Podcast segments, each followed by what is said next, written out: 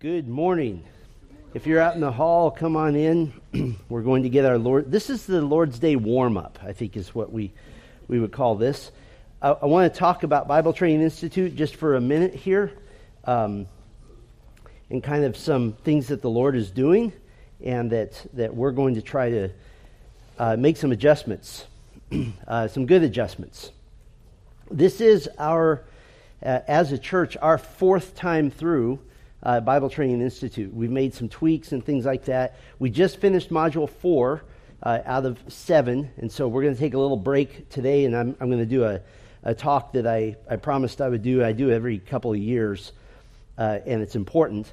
But one of the uh, changes we're going to make is that um, Grant Oweiler is going to step aside from doing all the administrative stuff um, with uh, Bible Training Institute. There's, there's good news and bad news to that the good news is that that frees him up as an elder to do some other bigger picture things that he's he's really good at. He's been faithful at BTI uh, nine years, so thank you, Grant, um, for that. Uh, the bad news is is that the person that's replacing him is going to grade papers harder. So, uh, but that's it's actually good news. So, uh, Jay, come on up here for a minute. If you all haven't met Jay Street yet. Um, if you've been at Grace for any period of time and he looks familiar, his twin brother was our first youth pastor um, here. So we just rotate streets uh, on a regular basis.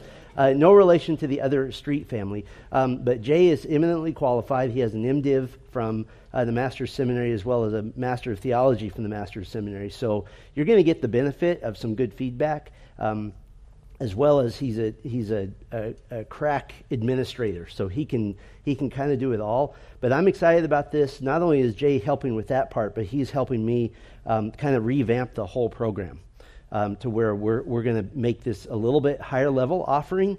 Um, we want to disciple people not only within our own church, but have others have the opportunity to be a part of it as well. Um, probably once a month, we get emails from people literally all over the world saying, "Can we do BTI also?"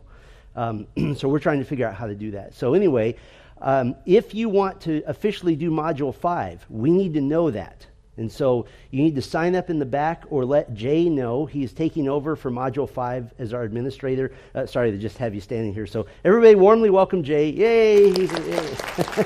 Thanks.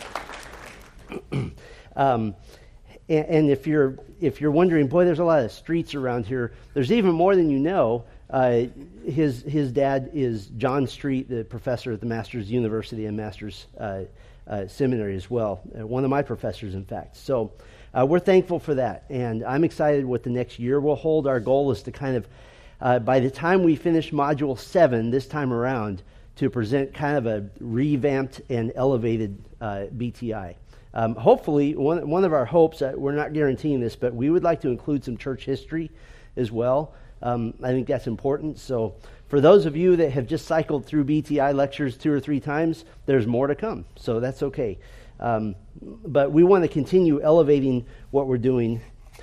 And speaking of which, um, every time I look at this topic, reasons to trust the synoptic gospels, I, I sort of wonder whether I'm doing it because it's useful to you or interesting to me, and I'm still not sure. So uh, hopefully it'll be both, but it is interesting to me and, and I'll give you some good reasons for it. But let's go ahead and um, go to the Lord in prayer and really get our Lord's Day started as worshipers together. Our Father, we take a moment here to breathe, and after the, the busyness of getting ourselves up this morning and getting ready and getting ourselves here to gather together, now we take a moment to pause and to ponder the fact that we have come to gather with people every one of whom has been miraculously saved. There's no such thing as somebody who's saved without the miracle of the Holy Spirit regenerating a heart. And so we're in awe that we gather with a people that are saved by the will of the Father, through the blood of the Son, and by means of the Holy Spirit's work. We're in awe that every Sunday, though our world doesn't know it, they are acknowledging that there is a day every week that we remember our God, Jesus, who, who was raised from the dead.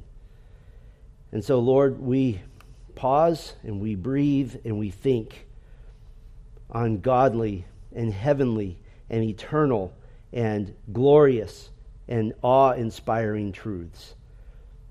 May our time this morning warm us up to be able to worship you later in, in more formal means.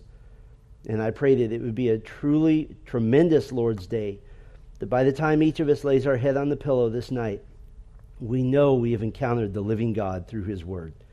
We pray these things in Christ's name. Amen. Reasons to trust the Synoptic Gospels. That's a good title to put anybody to sleep instantly, and I understand that. So I'm hoping to show you that this is useful. Uh, the Synoptic Gospels.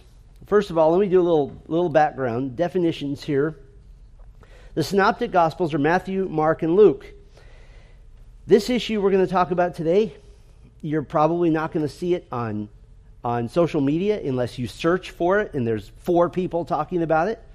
Um, you're not going to see it in the news, certainly. You're not going to see it on any, from any major news outlets.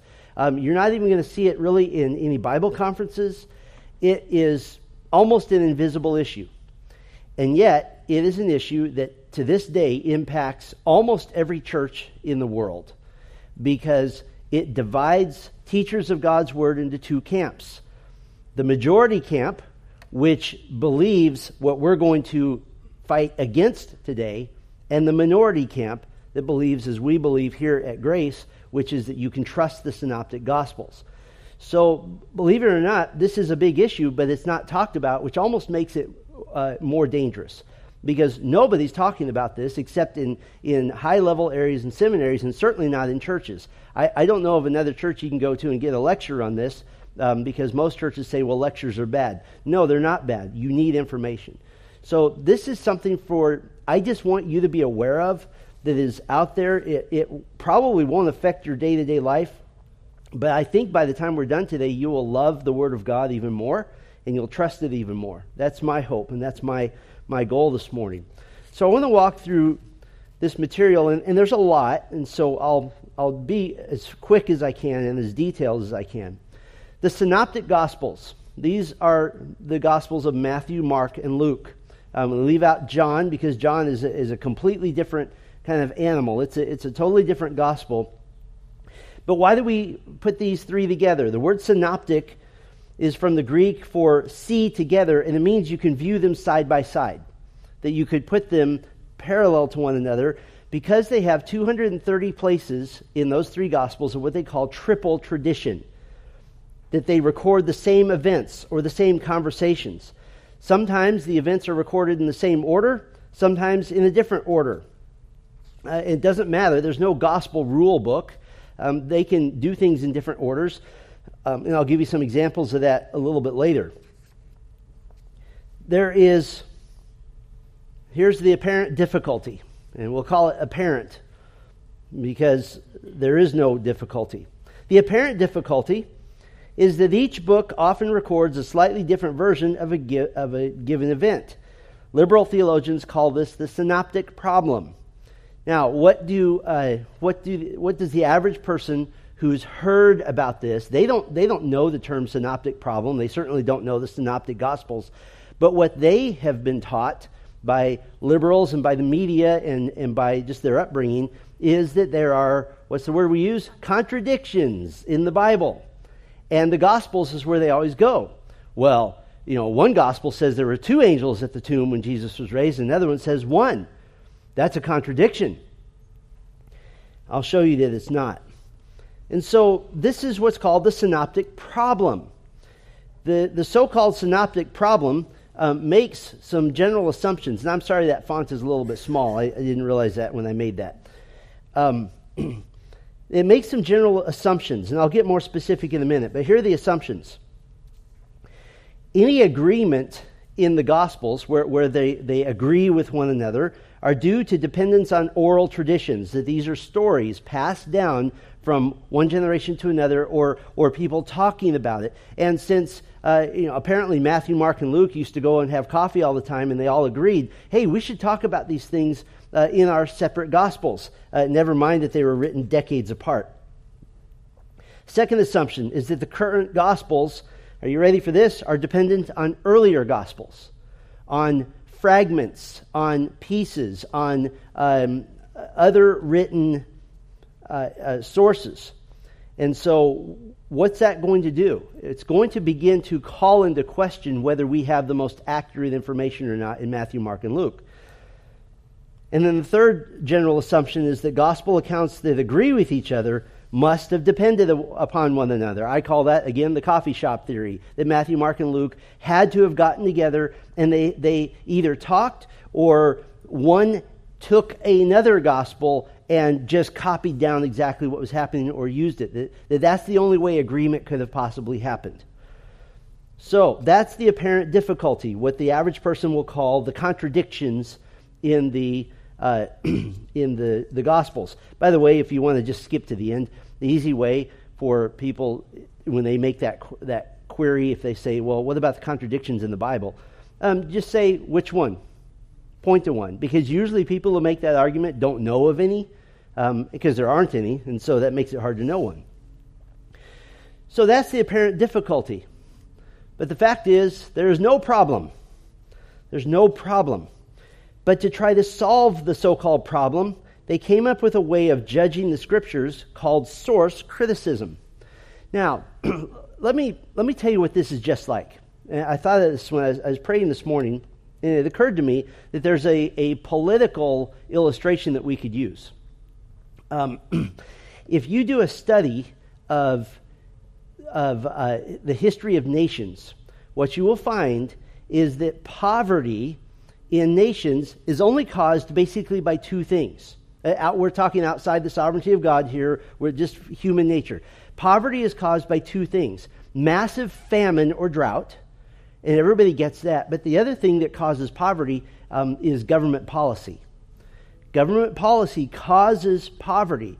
And so the government creates an artificial problem with regulation and oversight and and over, being overbearing and trying to control everything. That causes poverty, especially when you give people money who don't work. The Bible says if you do not work, you do not eat. If we went by that principle, everybody would be eating because it's a great motivator. Proverbs says that the man's hunger drives him to the field. So if government causes this problem, then what do they do? They say, well, we have to solve the problem by more oversight, more regulation, and more control.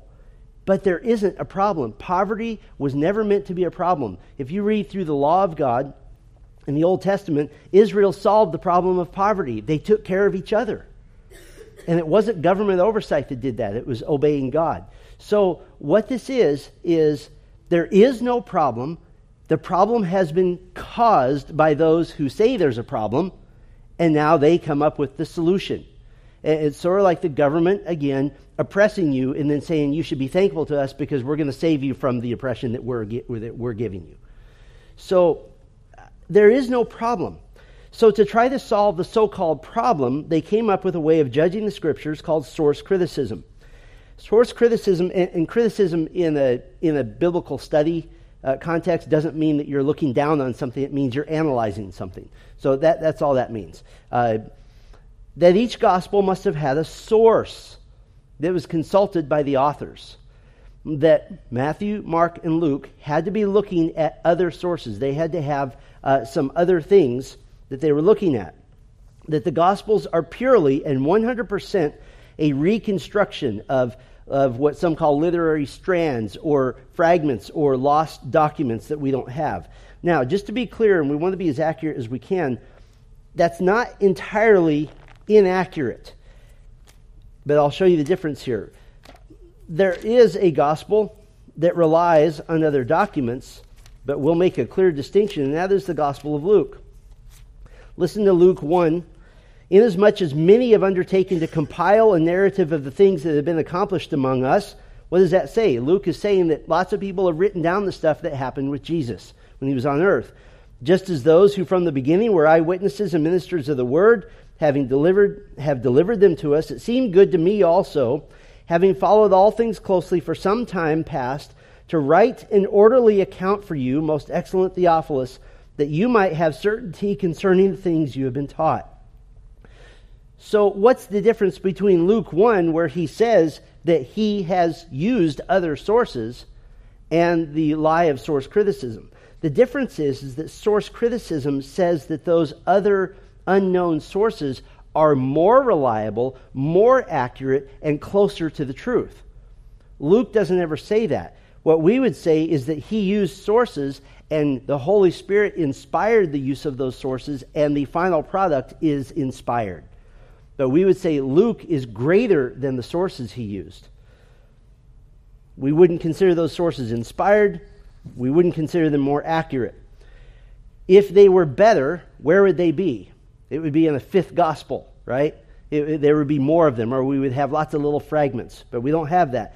Thankfully, uh, the Gospel of Luke is God's appointed researcher to give us only inspired truth. So, what is source criticism? And here's where we have to kind of sludge through some detail. And, and again, um, I would urge you to go back and listen to this. If you're really having trouble sleeping, this will put you out like that. But I, I want you to, to understand this. Source criticism has two basic camps, and this is a, a broad simplification. There's the two source theory. This came about in the 18th century. The two source theory depends on a major, major assumption that they call Markan priority that Mark was written first. And you might say, who cares? They were all written 2,000 years ago, so you know, who cares which one is first? Well, here's the reason that, for that assumption. And all it is is an assumption. There's no proof. The assumption is, is that since Mark is shorter, it's simpler, then it must have come first. That, in other words, it's sort of the outline version. You got 16 chapters, whereas Matthew, you have 28, which is the, the, the broadened version. But there is zero evidence for this except that it's shorter. That's it. Now, let me ask you this. if you held side by side two documents that are 2,000 years old, and one is a paragraph and one is a, is a book chapter length, would you say, well, since they're talking about the same thing, the shorter one must have come first? Nobody would say that. You have no basis for knowing that. But that's an assumption that they make. Now, this is where it gets really crazy, and, and it might seem crazy to you, but you'll be surprised how accepted this is. Markan priority, two source theory, they believe in an imaginary document called Q. It's from a, from, it stands for the German word source. And they, it is an imaginary document. You cannot go to any library in the world and check out a copy of Q. Um, you can't find it online. Nobody has ever read it. And there's a good reason that nobody's ever read it because it doesn't exist. It's not there. Matthew and Mark, or Matthew and Luke rather, they have some material that's not in Mark, so they must have used Q as a source as well. That that must have been the case. I, I want to read to you a little bit of a lengthy quote from C.M. Tuckett, who writes a really good definition in the Anchor Yale Bible Dictionary. He says, within the terms of the two source theory as the solution to the synoptic problem, the agreements between the three synoptic gospels are accounted for in two ways. In most of the passages where all three gospels are parallel, the triple tradition, Matthew and Luke depend on Mark's gospel. In other parts of the tradition where Matthew and Luke are parallel, the double tradition, the agreements between those two Gospels are explained by their dependence on a common source material. This material is usually known as Q. The majority of scholars today would favor a form of the Q hypothesis. What I'm telling you is, is if you poll 50 seminaries in the United States, most of them believe in Q. Then you have, if you wake up in the middle of the night and you're still not able to sleep, go the four source theory. Four source theory is the same as two source, but it gets a little more complex. That Matthew also used a document called M, and Luke also used a document called L. I suppose you go to an imaginary library to check out imaginary documents. I, I don't know where you would find that. But this is really my main reason for telling you this. The majority of critical commentaries on the Gospels, in their introductions and all throughout the commentary, they reference Q, M, and L as if they're real. And I just want you to be aware of this because a lot of you like to do an extra study on your own. That doesn't make the commentary bad. It's not evil. We're not having a book burning next week in the parking lot. Everything that says Q in it is going up in flames. Doesn't make it a bad commentary as far as the text goes. A, a, a good uh, exegetical commentary that's analyzing the text the Greek text is still going to be accurate, but then they start talking about Q, and you just kind of mark that part out. It doesn't make it bad, but it does betray a lower view of Scripture. Uh, by the way, I don't have time for this. The Old Testament has its own version of this as well. That uh, source criticism, that they say there are four major sources that, particularly the Torah, uh, the the law, the Pentateuch, were drawn from, and so they have their own version. That's another talk for another day. So, what are the problems with source criticism? Right about now, you might be going, "Who cares? Just tell me about Jesus." That's the point. I need a source from which to tell you about Jesus, don't I? What source criticism does is begin to take that away. Let me show you. Here's some problems with source criticism. And then we're going to go on a rabbit trail here in a minute. First of all, it assumes the existence of imaginary documents. I, for the life of me, I can't imagine being a scholar that just openly quotes Q or says this must come from Q. The only reason they do that and this is, a, this is one of the downfalls of Christian academia is it's, it's a, an attempt to impress other people, to make other people happy. And so they quote sources that are slightly older that quote sources that are slightly older. I've been preaching long enough to find uh, 10 commentaries that all say the same thing. And if you trace the thread, number 10 quoted 9, quoted 8, quoted 7, all the way back to 1, and none of them actually prove the argument. So just because a bunch of people say the same thing doesn't make it true. See also COVID vaccines, but that's a different, uh, a different argument. It also ignores the fact that the early church, for hundreds of years, was unanimous that Matthew was written first. Absolutely unanimous. You know how many early church fathers believed Mark came first? Zero. Church history doesn't prove anything, but when you're completely outnumbered and you're and it's totally unanimous, then you want to take a second look at that. But to just decide that in the 18th century, um, 1700 years removed from the authorship of Matthew, Mark, Luke, and John, that you know more than the guys who were there, that's, a, that's pretty arrogant. So that's a major problem. It also assumes that so called contradictions must somehow be explained away. are there things in Scripture that are difficult for us to understand? Absolutely. Does that mean I have to explain it? Nope. Um, as Charles Spurgeon said, the Word of God is like a lion. You don't have to you don't have to explain it. Just let it out of the cage, and it'll do its work. And so, yes, there are big, difficult things, but no contradictions. And I'll, and I'll say this right now too: every single so-called apparent contradiction has a logical and reasonable explanation. In fact, they usually have multiple. There's no there, there's no contradiction of a major catastrophic level. There's no contradiction, for example, that says uh, that Jesus was crucified in the middle of the night in one gospel and crucified in the morning in another. There's nothing like that. Another problem it completely ignores the idea of harmonizing the gospels. All 230 places, I just mentioned this, have a way to be harmonized. We might not always have the exact answers, but there's always plausible explanations. And I want to camp on this one the fifth problem is it assumes a low view of Scripture. It assumes a low view of Scripture. And what I'd like to do is I'm actually going to kind of borrow here with a little detour. I'm going to I'm going to borrow from the Gospel of John because it helps us understand this. I'm going to include in the so-called synoptic problem one of the very few places where John's gospel overlaps with the others because I there's some good I think a good illustration here. Um, and I want to start with the John 12 account of Mary the sister of Martha anointing the feet of Jesus. In John chapter 12, I'll just read the account to you. Verse 1 Six days before the Passover, Jesus therefore came to Bethany where Lazarus was, whom Jesus had raised from the dead. So they gave a dinner for him there. Martha served, and Lazarus was one of those reclining with him at table. Mary therefore took a pound of expensive ointment made from pure nard and anointed the feet of Jesus and wiped his feet with her hair. The house was filled with the fragrance of the perfume. But Judas Iscariot, one of his disciples, he who was about to betray him, said, Why was this ointment not sold for 300 denarii and given to the poor? He said this not because he cared about the poor, but because he was a thief. And having charge of the money bag, he used to help himself to what was put into it.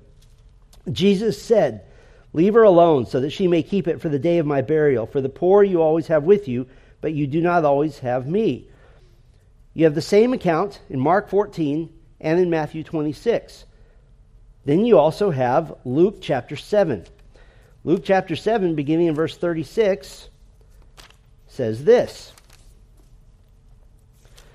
Luke 7:36 One of the Pharisees asked him to eat with him and he went into the Pharisee's house and reclined at the table and behold a woman of the city who was a sinner when she learned that he was reclining at table in the Pharisee's house brought an alabaster flask of ointment and standing behind him at his feet weeping she began to wet his hair with her tears and wiped them with the hair of her head and kissed his feet and anointed them with the ointment now when the Pharisee who had invited him saw this he said to himself if this man were a prophet he would have known who and what sort of woman this is who is touching him, for she is a sinner. And Jesus answered to, answering said to him, Simon, I have something to say to you. And he said, Say it, teacher. And then he, he tells a parable about somebody who owes a large debt and somebody who owes a small debt. And, and the lesson is that the one who owes the larger debt um, is more grateful, is more thankful. And turning to the woman, he said to Simon, Do you see this woman? I entered your house. You gave me no water for my feet, but she has wet my feet with her tears and wiped them with her hair. You gave me no kiss, but the time I came in the, I, she has not ceased to kiss my feet. You did not anoint my head with oil, but she has anointed my feet with ointment. Therefore I tell you, her sins, which are many, are forgiven, for she loved much. But he who, he, he said to her, Your sins are forgiven.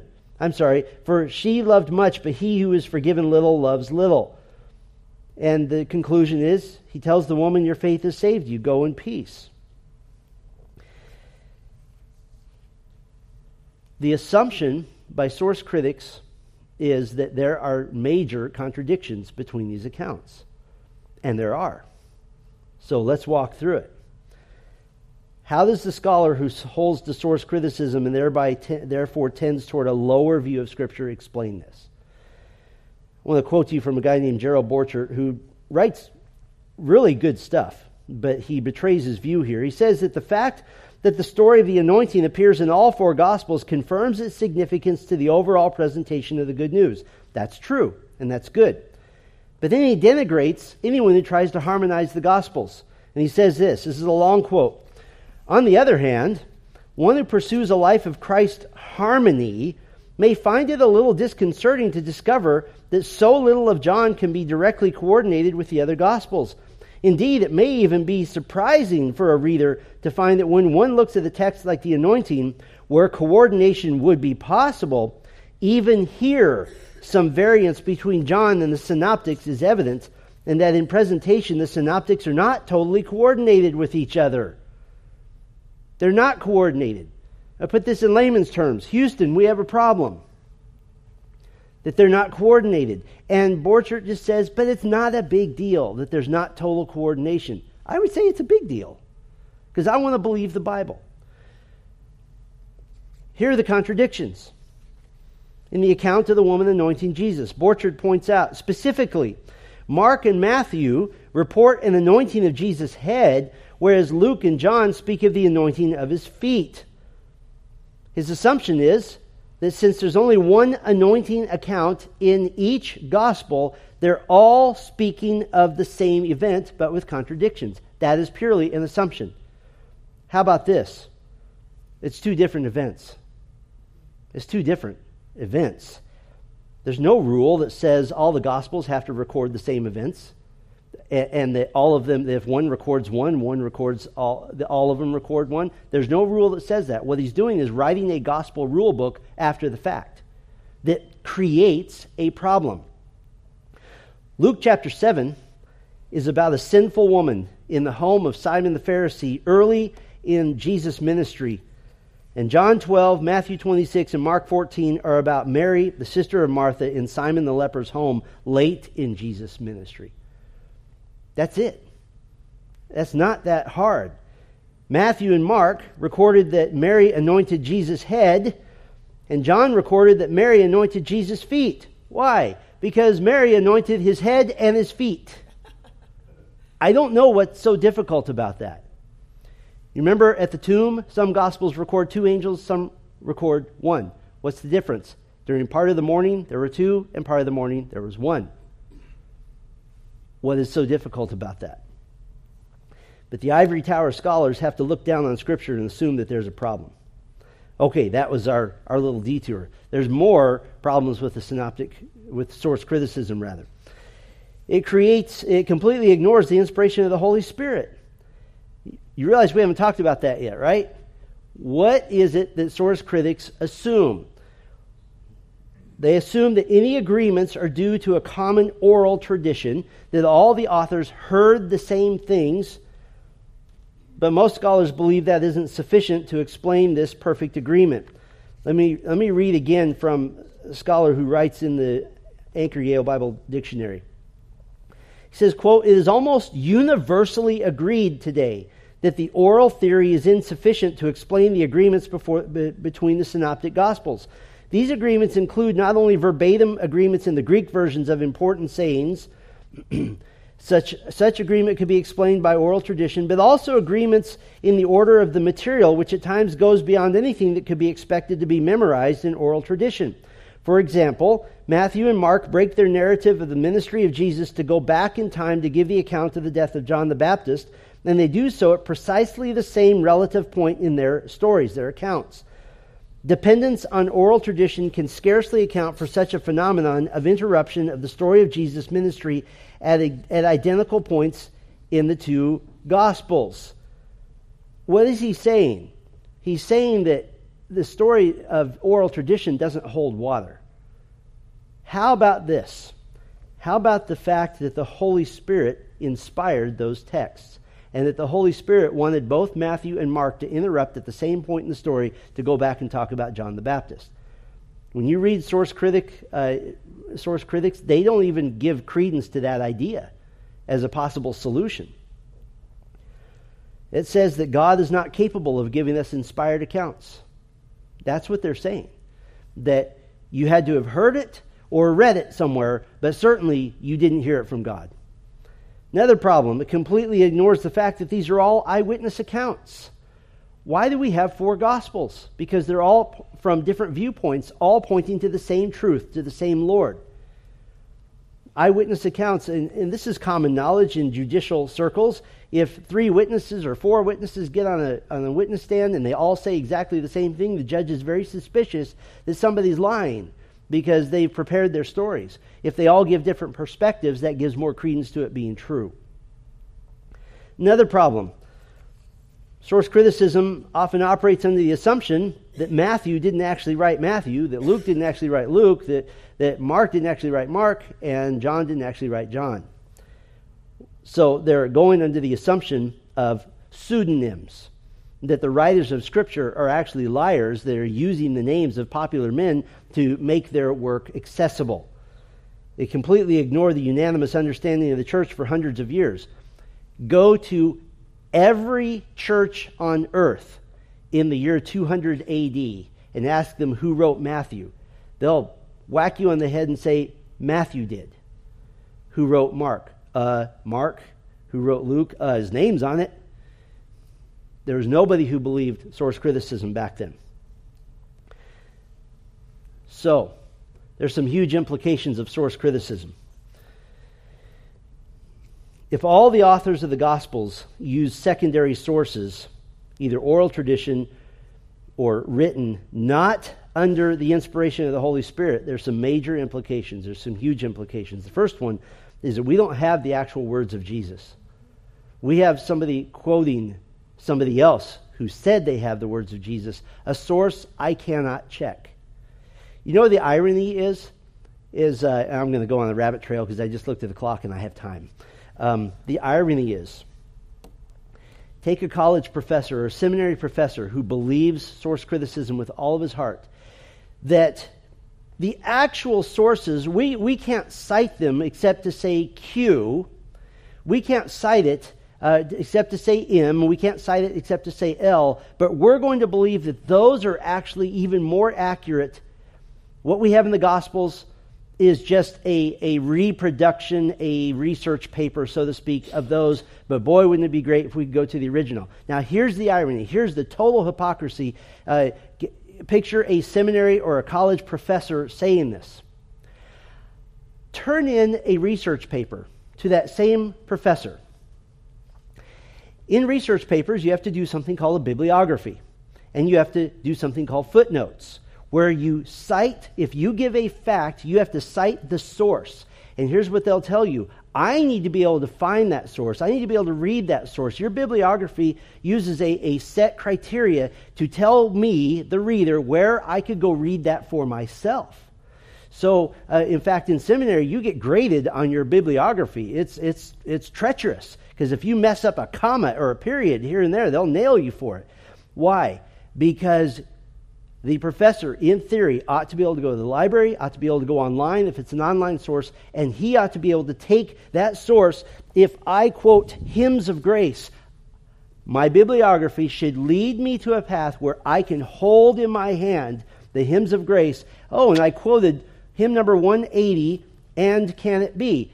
Okay, that fact, when I said in verse 2, he left his father's throne above, I can corroborate that fact is true because I can go to the original source. Those are the same professors who, if they would give you an F if your bibliography just said, from an unknown source that you can't find. They would say, What is this? This is academic hooey. And yet they believe in unknown sources that nobody has ever read. That is total hypocrisy. So it doesn't hold any water at all, but it sure makes you sound really, really smart. Well, I know all about Q. Well, I do too. It's a letter in the alphabet, and that's it.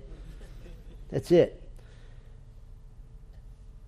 This is huge because if the source critics are right, we don't have the actual words of Jesus. There was a, a series of conferences a few decades ago um, called the Jesus Seminar and it was all about source criticism and, and some other areas. And they came away uh, kind of a council with a conclusion.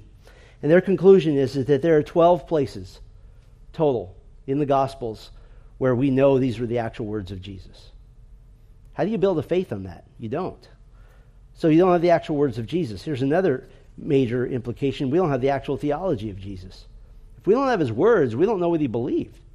If we, if we don't know what Jesus believes, we don't know what God believes, we don't know what God believes, what are we doing here? We're, we're guessing, we're rolling the dice on a document that the ones who teach people how to interpret this document say isn't entirely true. It's the third implication. If all we have is a second, a second-hand account that's not historically reliable, what is happening in our churches today? From pastors who are being taught by professors who teach the pastors that you can't really rely on the words of Jesus. What has happened as a result? What's happened as a result is that the Gospels are taught as moral lessons. that when, when, when Jesus teaches the parable of the Good Samaritan, it means you should be nice to people around you. The parable of the Good Samaritan has nothing to do with being nice to people around you, it has to do with the qualifications for salvation.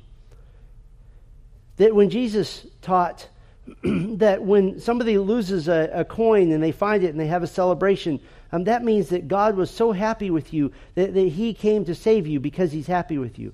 That's not what that teaches.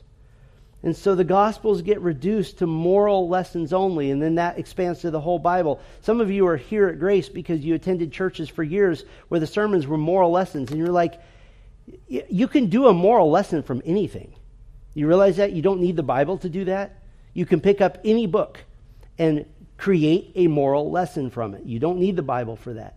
What you do need the Bible, though, is to know the mind of God. And so, if you're separated from the words of Jesus and you're separated from the theology of Jesus, and the Gospels aren't historically reliable, that's a problem. I think that's one of the issues that made the seeker sensitive movement, which is now what we call American evangelicalism, uh, take root so easily because there, was a, there wasn't a push to remain true to Scripture, but a push instead to make people feel good and use the Bible sort of as a prop, as something that is uh, just there, uh, kind of as a prop. Have you ever seen uh, a church service or a wedding depicted in a television show? The church service is always like 90 seconds long, you know, right? Because they're trying to move on with the story, and the sermon is 45 seconds, and then you're on to other things. Well, it's the same sort of thing. We're, we're denigrating Scripture to the point of saying it's just sort of a prop. It's a, it's a Hollywood set. The goal of source criticism and similar disciplines becomes then to examine the history behind the Gospels rather than considering the Gospels themselves as historical. By the way, this now bleeds over into the epistles as well when you think about the source.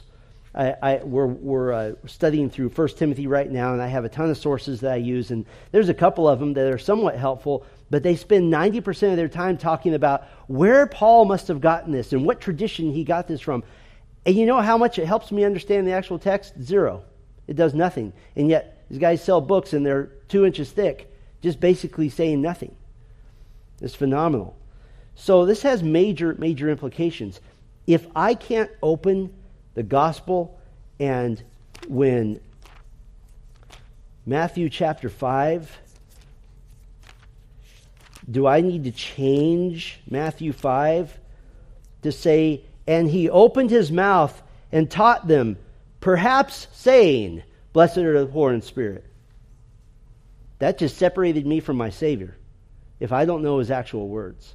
That's a huge deal. All right, let's spend the rest of our time, and we're going to plow through these because this is we've already talked about a lot of them. Um, can we advance that one? this is the best part. Why you can trust the Synoptic Gospels. This is a short list. I'm sorry, the font is like three, but they were inspired by the Holy Spirit, and the original documents were perfect and without error. God cannot lie. I, we could close in prayer right there. That's enough for me. But 2 Peter 1 20 and 21, knowing this, first of all, that no prophecy of Scripture comes from someone's own interpretation, for no prophecy was ever produced by the will of man, that men spoke from God as they were carried along by the Holy Spirit. That's what Scripture says about itself. If that's not true, then Scripture is lying. If Scripture is lying, why would you believe any of it? Another reason, 2 Timothy 3 15 through 17. Paul tells Timothy, From childhood you have been acquainted with the sacred writings, which are able to make you wise for salvation through faith in Christ Jesus. All Scripture is breathed out by God.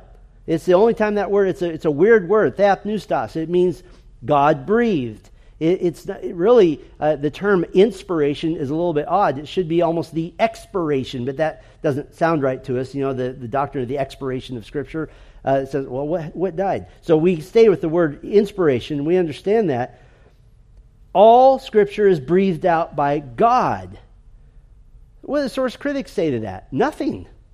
Nothing, because they don't believe that. There's a third reason they can be harmonized. You know what? One of the great re- uh, things that happened during the Reformation is that scholars, Christians, began harmonizing the Gospels. They began writing these harmonies, and that's been a great tradition throughout the last 500 years of church history. Um, great harmonies of the Gospel. Um, they're, they're set up in two different ways. Some harmonies are actually set up in columns, four columns, and, and, and, and they, they line up together uh, different things. And if, uh, for example, the Gospel of John doesn't record something that's in the Synoptic Gospels, then his part of the column is just blank until it gets to another part. That's one setup. Another way they're set up is um, an inculcation where they're, they're completely melded together.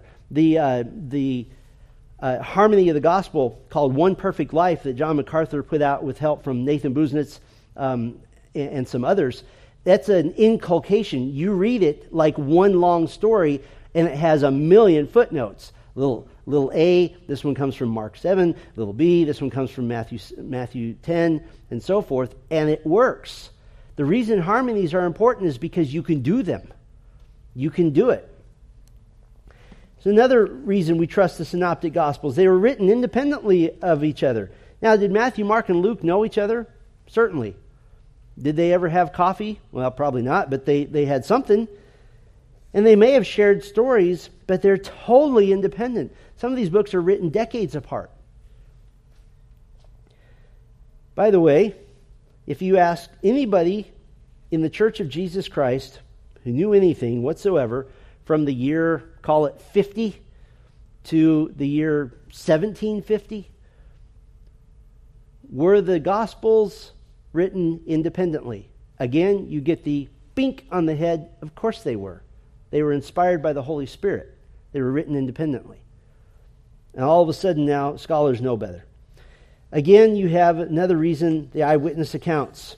Multiple witnesses. Matthew was an apostle, Mark was an eyewitness, a longtime assistant to Peter. who was an eyewitness. Luke carefully investigated shorter fragments of written memories plus oral interviews of eyewitnesses, and the Holy Spirit inspired the final product. Another reason we can trust the synoptics God providentially preserved that which he desired to preserve. When we went through uh, the books of 1st and 2nd Corinthians, I, I noted to you that Paul wrote four letters to the, to the church at Corinth. We have the second one and the fourth one, which we say are 1st and 2nd Corinthians. And you, people panic at this. Oh, why don't we have the other two? Because they weren't inspired and because they're not part of our Bible. Nobody's ever going to dig them up and make them book 67 and 68 in the Bible. It's not going to happen.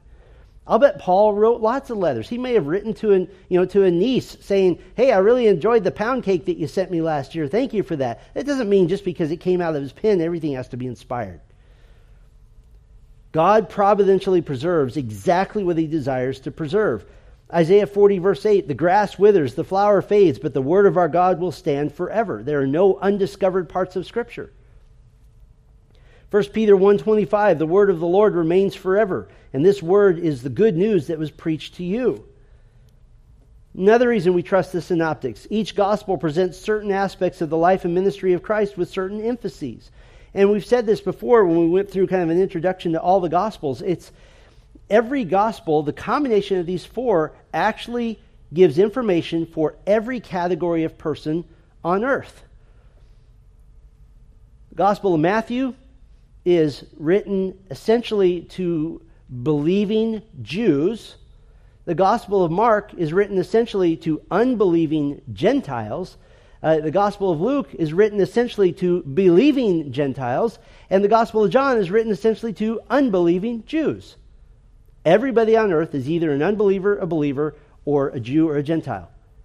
Four different combinations which create a gospel for everyone.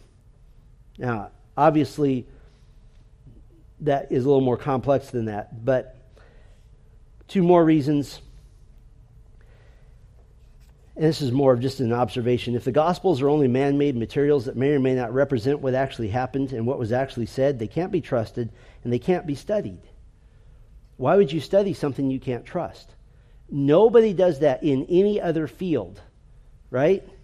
Um, Jesus may or may not have said, For God so loved the world that he gave his one and only Son, that whoever believes in him might not perish but have everlasting life. If he may or may not have said that, why are we here? If I didn't believe the Bible with all of my heart, I wouldn't be here. I'd be playing golf or woodworking or doing something. Why would I waste time on something that's a, a coin toss at best?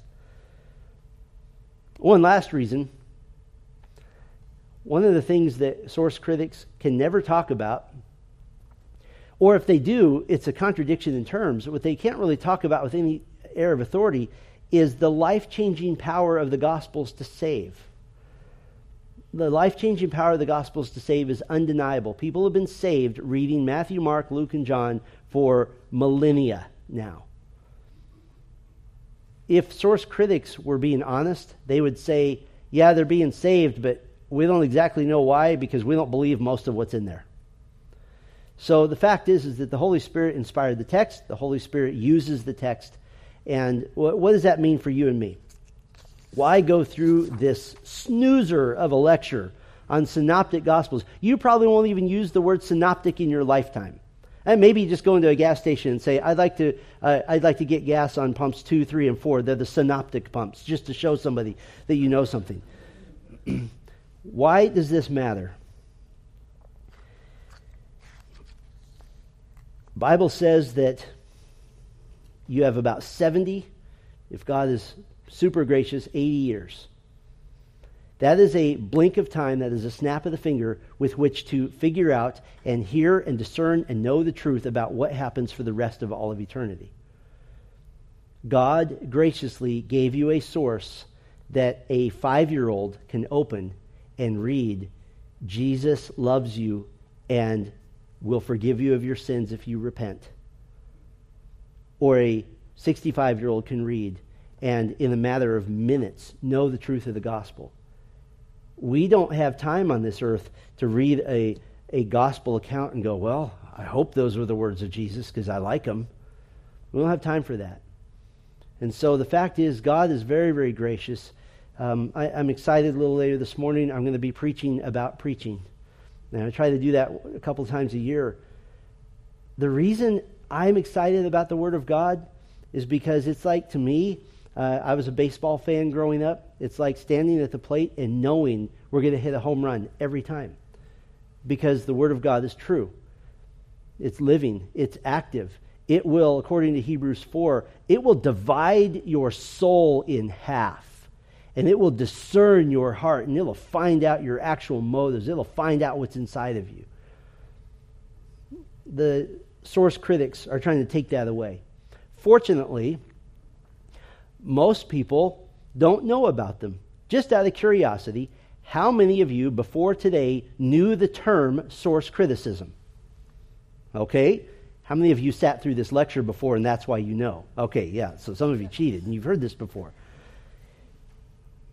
One of my favorite professors in seminary, and some in this room know who I'm talking about, said that the Bible is not safe in the hands of academia. That the Bible is only safe in one set of hands, and it's yours. Because you're too busy to think about maybe the Bible doesn't mean what it says. You read the Bible, you thank the Lord for it, it changes your life, it gives you a, a perspective of who God is, and it probably never even occurs to you to question it. Unless you don't like what it's saying about your own life, and then that's another issue. So I want you to know about this. We are Grace, all caps, Bible Church, because we believe the Word of God. And so, what I, I hope for you is that as you read through the Gospels and any book of the Bible, that you know that these, according to Jesus, the punctuation was inspired. The letters are inspired. The words are inspired. The paragraphs are inspired. We hold to what we call verbal plenary inspiration, meaning the whole thing altogether is inspired. Every word, every dot, everything. What does inspiration always lead to? Well, if this is the very mind of God breathed out by the Holy Spirit, then this alone holds authority for me. So, if you want to go check out a book on source criticism, eh, that's, that's like reading the dictionary. It's that level boring. And you can do that. But my hope for you is that you just trust and love your Bible as high a level as possible. Amen? Okay, we'll do this again in a couple years. Let's pray together. Thank you, Lord. I, I, know that this is some treacherous waters to try to go into these sorts of details. When I know for all of us here, Lord, our, our main concern is how can I walk worthy with you? How can I walk through a life that's hard, that's painful, that, that requires great faith? And we understand that. But the way we walk through a life that's painful, that's difficult, that requires great faith, is to trust a God who gives us a word that is perfect. That I hold in my hand a representation of the very mind of God, the very will of the triune God, the Father, through the Son and inspired by the Spirit. I hold in my hand, according to Romans, the word of Christ. These are the words of my Savior. Lord, I pray that they would be transformative to those who read and don't know you, and they would be sanctifying to those who read and do know you. Let us love the Word of God and thereby love the God of the Word. We thank you and we praise you for this time. In Christ's name, amen.